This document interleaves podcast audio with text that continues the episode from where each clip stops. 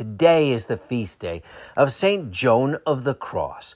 Born in France in the mid 17th century, her baptismal name was Jean Delano, and she was the youngest of 12 children.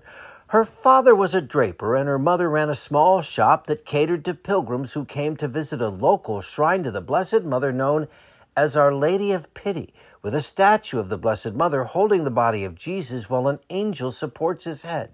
She grew up working in the shop and then, after her mother died, running it herself. Unfortunately, Jean was known for her greed and an especially strong dislike for the poor and those begging for help.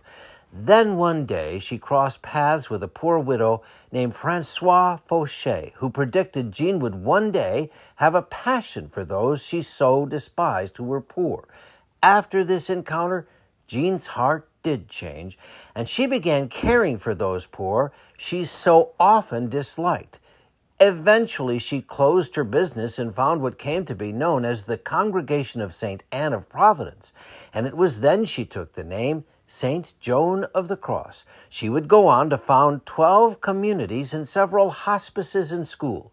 She died on this day in 1736 and was canonized in 1982 by Pope St. John Paul II.